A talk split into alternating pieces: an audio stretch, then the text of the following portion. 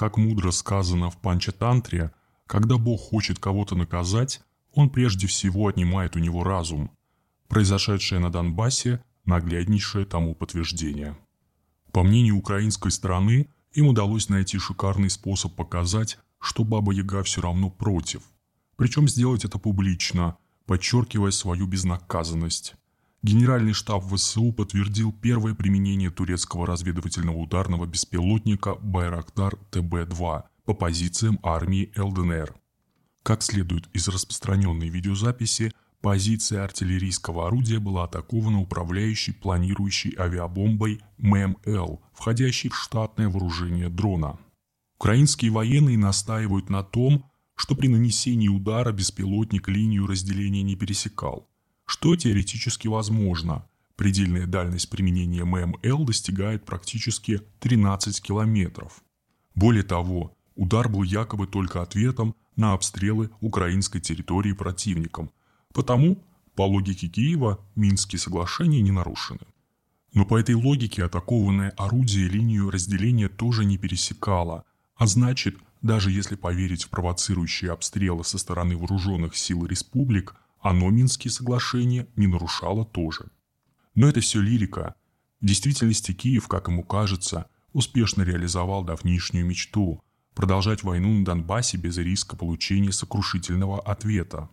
Мол, смотрите, у Украины теперь есть беспилотники, ударом которых ЛДНР не в состоянии противопоставить абсолютно ничего. Спору нет, Байрактары у ВСУ действительно имеются. Еще в 2018 году Украина за 69 миллионов долларов приобрела у Турции два комплекса Байрактар ТБ-2. Это 6 БЛА, два центра управления и около 200 управляемых планирующих авиабомб Rocket МЭМ-Л.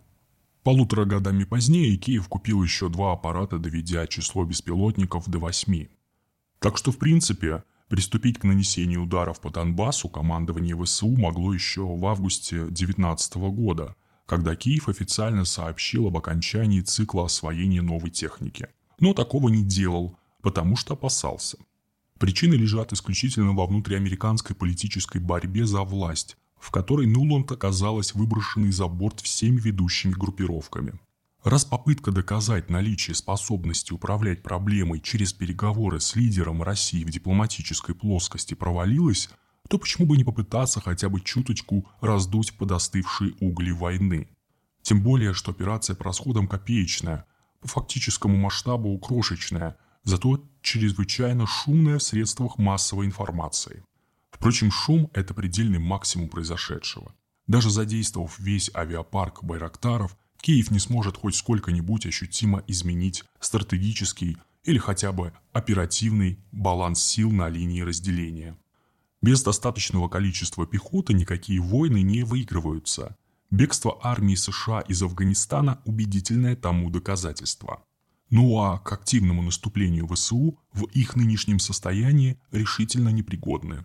Значит, удары турецкими дронами просто тешат ущемленное самолюбие военно-политического руководства Украины и националистически настроенной части ее населения.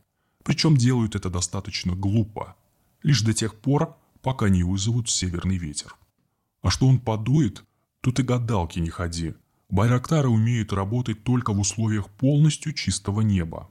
Создать им критичные проблемы с помощью мобильных РЛС в сочетании не то чтобы с какими-нибудь пока отсутствующими на Донбассе панцирями, но даже самыми обычными ПЗРК типа «Верба», которые там точно есть, дело не столь уж и сложное.